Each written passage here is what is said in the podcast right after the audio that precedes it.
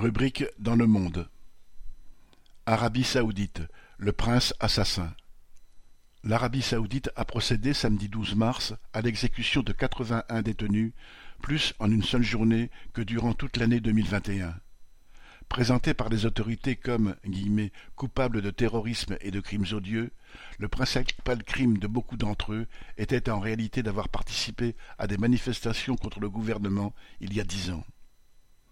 le régime saoudien se livre à une répression féroce à l'égard des opposants et de tous ceux qui font état publiquement de la moindre critique à l'égard de la famille régnante, du prince Mohammed Ben Salman, qui assume la réalité du pouvoir, ou de sa législation islamique particulièrement rétrograde.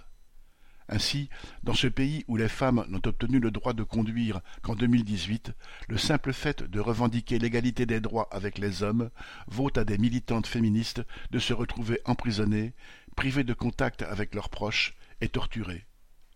Après avoir été condamné fin 2014 à dix ans de prison pour insulte à l'islam et avoir reçu cinquante coups de fouet en place publique, le blogueur Raif Badawi vient seulement d'être libéré le 11 mars mais soumis à une interdiction de quitter le royaume pendant les dix prochaines années, il ne peut rejoindre sa femme et ses trois enfants qui ont trouvé refuge au Canada.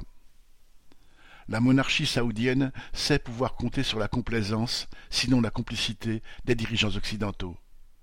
Après ces récentes exécutions, aucun diplomate américain n'a émis la moindre critique à l'égard de cet allié privilégié qui contribue à la stabilité de l'ordre impérialiste au Moyen-Orient. L'Union européenne, elle, a fait preuve, comme à son habitude, de plus d'hypocrisie, exprimant son inquiétude devant cette tendance à recourir à la peine de mort en Arabie saoudite. Quant à Macron, si prompt ces jours-ci à se présenter comme un défenseur de la liberté et de la paix, il ne va certainement pas se fâcher avec le prince dirigeant de ce pays, devenu l'un des principaux clients des industriels français de l'armement. Marc Rémy